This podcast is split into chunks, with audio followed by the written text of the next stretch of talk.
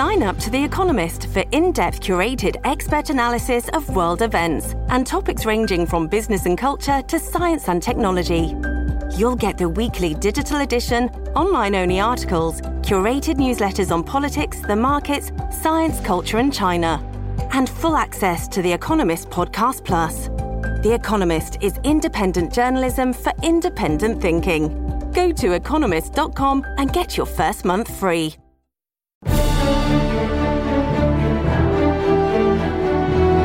Fox News Podcasts presents the Bret Baier Podcast with Fox News Chief Political Anchor Bret Baier. Joining us tonight, former New Jersey governor, presidential candidate this year, Governor Chris Christie. Governor, thanks for being here. Wow, it's great to be here, Bret. Thanks. It's a gorgeous day, except we're sorry about the smog. That's okay. Not your fault. yeah. Seems like it's a Canada problem. Yeah, that's so. right. That's right. You know, I start every presidential candidate interview with, with this. What, what do you think is the most pressing issue facing our country? The most pressing issue facing our country is the economy, Bret. Um, the, still, the ravages of inflation are affecting everyday families across this country, um, and that's made worse by the regulatory regime that the Biden administration has put in, restricting businesses' ability to grow, create more jobs, and do it naturally. Um, it's been too much government spending, Bret, and we've got to cut down on this government spending in a significant way. I dealt with that when I was governor of New Jersey with huge deficits, and we need discipline in the Oval Office to do it again. A lot of Republicans say the focus needs to be on beating Biden because they say President Biden is obviously part of the problem in their mind they look to you and say, Are you in this race just to take on former President Trump? No. And I talked about this in New Hampshire, Bret. Um, th- those two things are not mutually exclusive. He's the front runner. And if you want to be the nominee, which I want to be the nominee, and I want to be the guy who beats Joe Biden, you got to beat Donald Trump first. Um, he is far and away the front runner. And so the idea that somehow those are divisible, that going directly at Donald Trump isn't about winning, it's all about winning. And I think what's the problem with the other candidates in the race so far is they, they treat him like Voldemort from the Harry Potter you know, books, you know, he who shall not be named.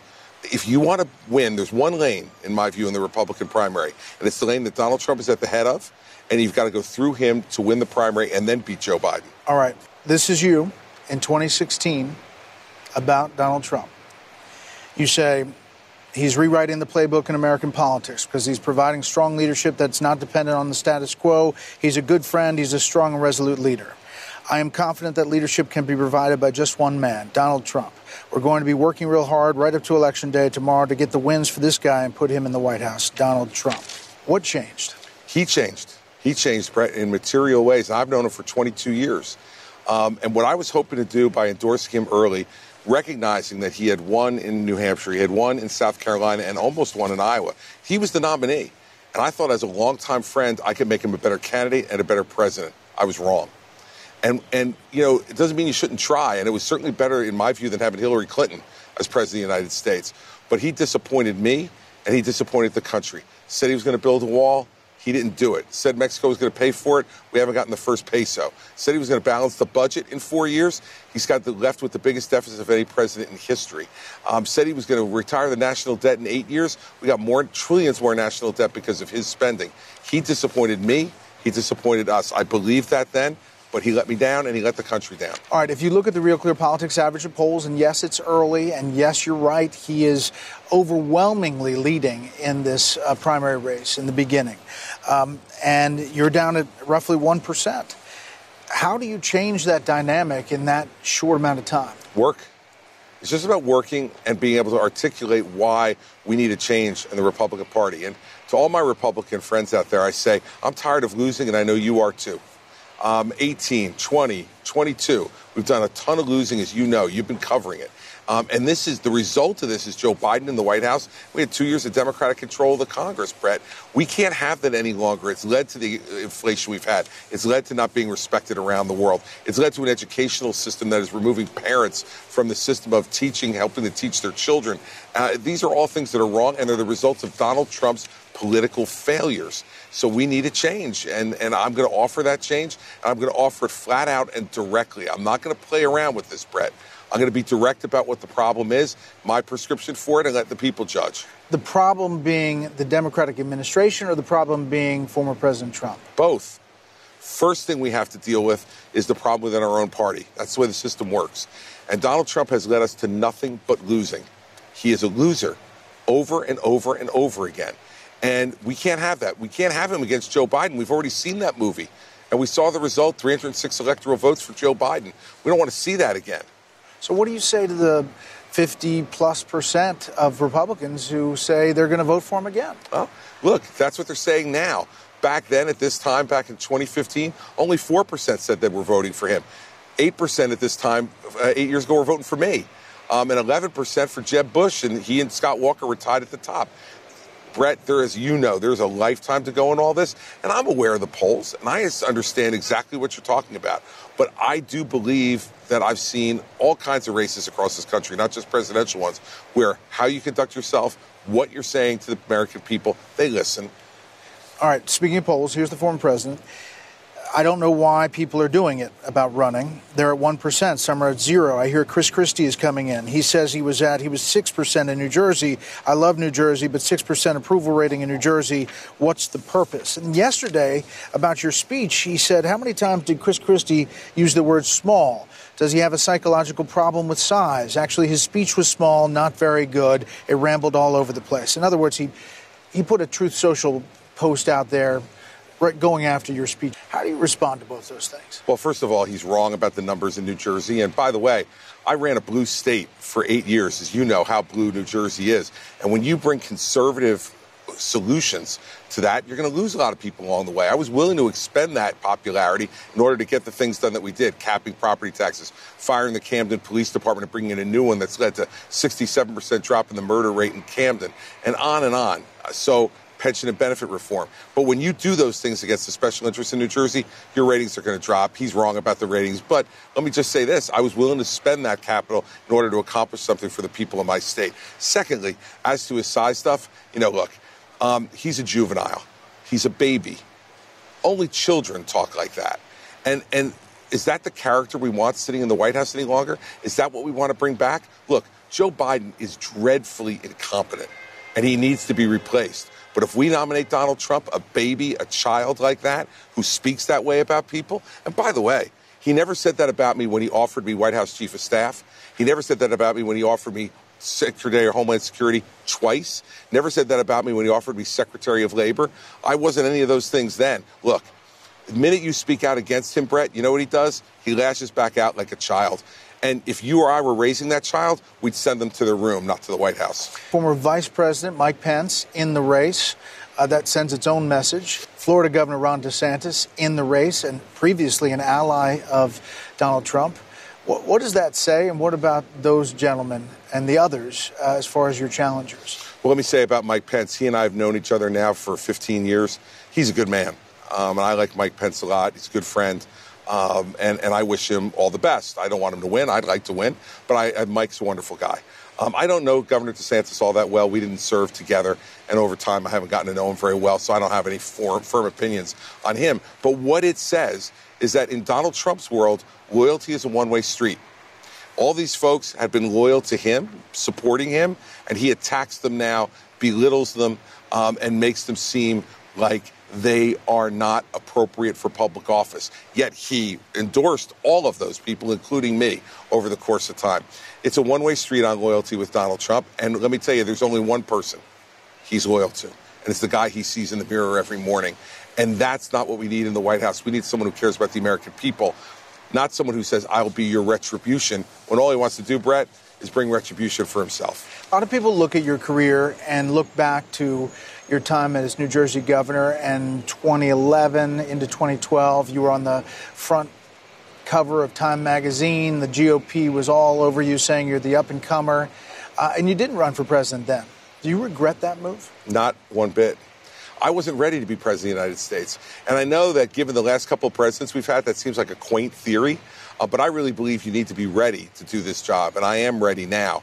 I wasn't ready in 2011 and 2012. And I would never have gone out and asked anybody for their vote if in my heart I didn't believe I was ready. I'd been governor for a year and a half. I was not ready. Bret. And so I don't regret it at all. I know politics and I understand what people say, but everybody looks at that stuff backwards. I'm looking forwards to winning now and to being ready to be the kind of leader that this country needs. We'll continue right after this. Hey, folks, it's your man, Keyshawn Johnson, here to talk about Angie, formerly known as Angie's List, your go to home services. Marketplace for getting all your jobs done well. Now, you might be wondering, what exactly is Angie? Well, let me tell you, it's the nation's largest home services marketplace, connecting over 150 million homeowners with skilled professionals to tackle any project, big or small. As a homeowner myself, I always have things I want to work on for my house, whether it's general home renovations or fun projects like putting in a pool. With over 200,000 pros in their network, Angie makes it a breeze to research, compare, and hire pros, ensuring every job is done well. Whether you're fixing a leaky faucet or planning a full kitchen renovation, Angie's got your back. And get this, folks. Angie's pros aren't just any old contractors. They're your neighbors, often running small businesses right in your community. Plus, they've been rated and reviewed by others in your area. So you know you're getting quality service. So why stress over home projects when you can turn to Angie? From finding the best price to scheduling a pro at your convenience, Angie's got you covered every step of the way. So get started today at Angie.com. That's Angie.com or download the app today to get started on getting all your jobs done. That's Angie, your trusted ally in home services. You're also a former U.S. attorney and prosecutor, and you worked for a guy named James Comey uh, in that current position. He was just on, uh, the former FBI director, and he said this. He said about this election, it has to be Joe Biden. And I'm glad he's willing to serve. It has to be somebody committed to the rule of law, committed to the values of this country. And I'm not talking about policy. The president must be someone who abides by the law and our Constitution, and there's no one else but Joe Biden. What, what do you think of that? Well, he's wrong. Okay, I, am committed to the rule of law, and he knows that because we enforced the law together when he was the U.S. Attorney in Manhattan, and then when he was my boss as the Deputy Attorney General. And he's been an awful disappointment. Someone who should talk about the rule of law. Jim Comey should have done his job as FBI director, um, and we wouldn't have been in nearly the fix we were in. We wouldn't have the Russia investigation, um, which if I were Attorney General then, um, I wouldn't have recused from um, and I would have handled and shut down because it was nothing. There was nothing to it. Jim Comey led to all that stuff. And uh, if Jim doesn't think I'm committed to the rule of law, let me tell you something. I believe Mike Pence is committed to the rule of law, and I think he proved it on January 6th. I think Nikki Haley is committed to the rule of law. I think Doug Burgum is committed to the rule of you law. don't so think the Hutchinson. former president is committed to the rule of law? No, Donald Trump is not committed to the rule of law, and he proved that. Just to be clear, you don't think he's committed to the rule of law at all? No. No, Bret, I don't. And look, you know, the minute he's being investigated by the Department of Justice now for what he's done with the classified documents, we're going to see what they're going to do. But he's already calling them Marxist and fascist. Now, you know, look, I don't know what they're going to do, and I'll reserve my judgment on that indictment when it comes out. I commented on the indictment in Manhattan. I said it was political, and I think it was wrong to do. And if I was the prosecutor in Manhattan, I would never brought that case. I think it's wrong. But we should judge these things based upon what prosecutors actually do. And having done that, and I can tell you this. Well, you just said the Russian investigation was handled really poorly and actually portrayed and now portrays the former president, uh, he portrays himself as a victim because of what happened. And it's happened numerous times now. Well, look, he was a victim in that instance, right? And, and I, don't, I don't deny that, and I said it at the time. Doesn't mean he's committed to the rule of law, Bret. Not every victim is committed to the rule of law. Um, and he is not a victim alone. He is a perpetrator. And you've seen what he did with the denial of the election results in 2020, with the attacks against anyone who said um, that the election was in fact legitimate and not stolen from him. And that has become his criteria for anybody's loyalty. You must pass that one first. That's not being committed to the law, Bret. That's being committed to your own self interest. How much of this race, this GOP primary, is going to be about Donald Trump, and how much is going to be about Joe Biden? Oh, look, I think it's going to be about both. Um, but in the beginning in a primary, it's got to be about who is the best candidate for us to put up against Joe Biden to defeat him. Um, and who, based on their record and their ideas for the future, is the best person to stand across that stage from Joe Biden. We watched Donald Trump stand across the stage from Joe Biden in that first debate. You'll remember it well. I remember it. And he got his clock cleaned because he can't control himself. because he won't tell the truth, because he rather interrupt and yell and scream and insult than inform. I don't know that we want to repeat of that movie, Bret. I really don't. And it's one of the reasons I'm running. But the biggest reason I'm running is because Joe Biden's failed policies for this country have led us to high inflation and disgrace around the world. And that needs to be changed. And we need someone who knows how to win suburban voters, independent voters. And I proved that in New Jersey twice. What's the biggest world issue the U.S. is facing? China. The biggest world issue we're facing is the proxy war we are engaged in right now with China. China is buying Russian oil and supporting the Russian war effort in Ukraine. China is going around the world spreading money and disinformation. They're stealing intellectual property and misusing it all over the world. They are trying to come to world dominance. This is going to be the fight of the next 50 years. What do you make of the U.S. Saudi relations? I think Joe Biden has botched them.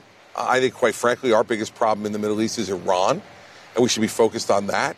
And to the extent that we can come to accommodations with the Saudis in order to be able to fight against Iran, um, I think we should be doing that. And I think Joe Biden has botched the Saudi relationship pretty miserably. You think the LIV PGA merger is a good thing? Look, I just read about it this morning, as I'm sure you did. Um, I'm surprised by it. I have to tell you the truth. Um, I, I, believe in free enterprise, and people should be able to make the deals they want to make in the private sector. Um, but I also worry a bit um, about the way that things are coming, other countries coming into this country and buying our assets. That concerns me a little bit, but I'd like to learn more about the deal before I give a firm opinion on it. But I was shocked by it, and I don't know if you were, but I was. But there's a there was a part of the town hall where you went after Ivanka and Jared Kushner, uh, and said that they were grifters, is what you called them in the town hall. I did. Uh, for their interaction with Saudi Arabia. No, it's not. It, it could have been any country, Bret when you have a position of trust in the White House, and it is so obvious that they traded on that position of trust to get a $2 billion payoff at the back end, I'm sorry, that's wrong. You I don't sure care where those it came numbers from. in the whole thing? Oh, sure, I'm definitely sure of the numbers. Yeah. And you uh, finish your sentence. You don't care where it came from. I don't, you know, the, the point I was making last night was just factual that the money came from the Saudi sovereign wealth fund for Jared Kushner, $2 billion, someone who was deeply involved in Middle East negotiations and discussions from the minute he walked into the White House to the he left. Why?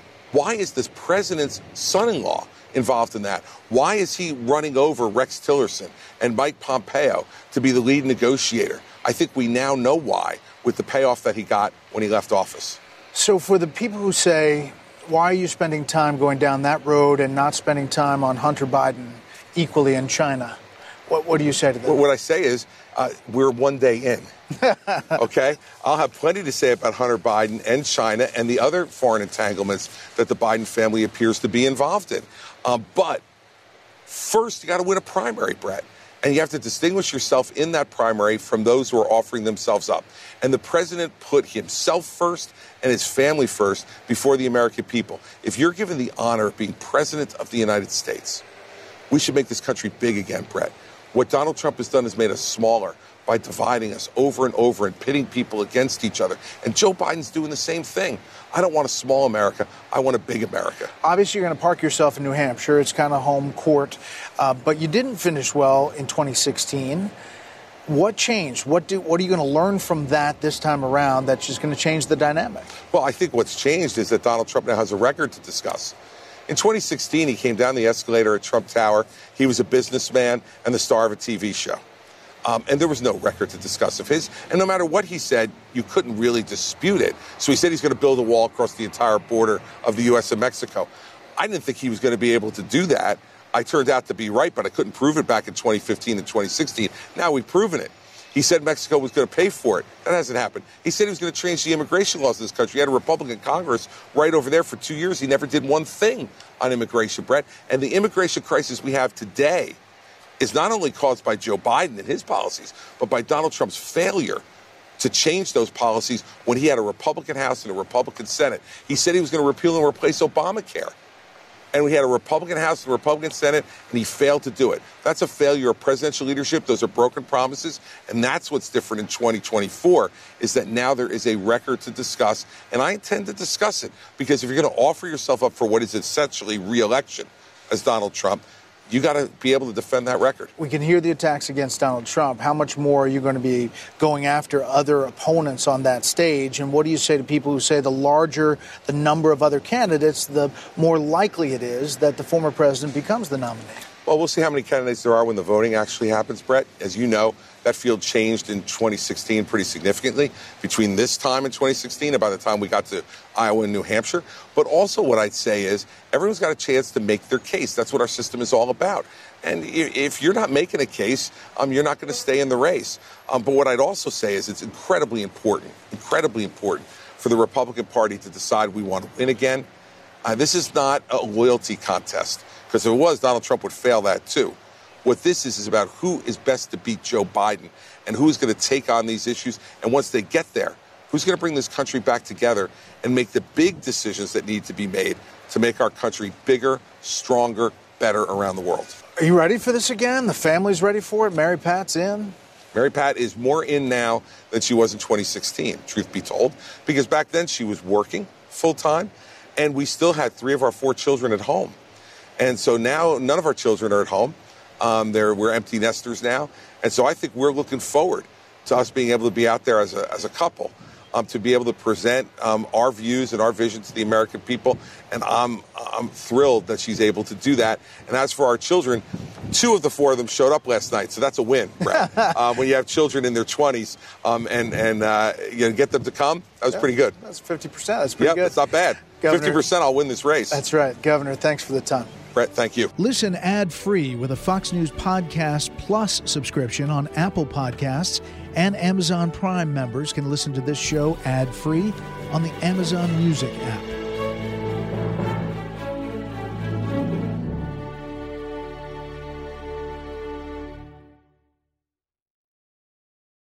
Kudlow on Fox Business is now on the go for podcast fans. Get key interviews with the biggest business newsmakers of the day. The Kudlow podcast will be available on the go after the show every weekday at foxbusinesspodcasts.com or wherever you download your favorite podcasts.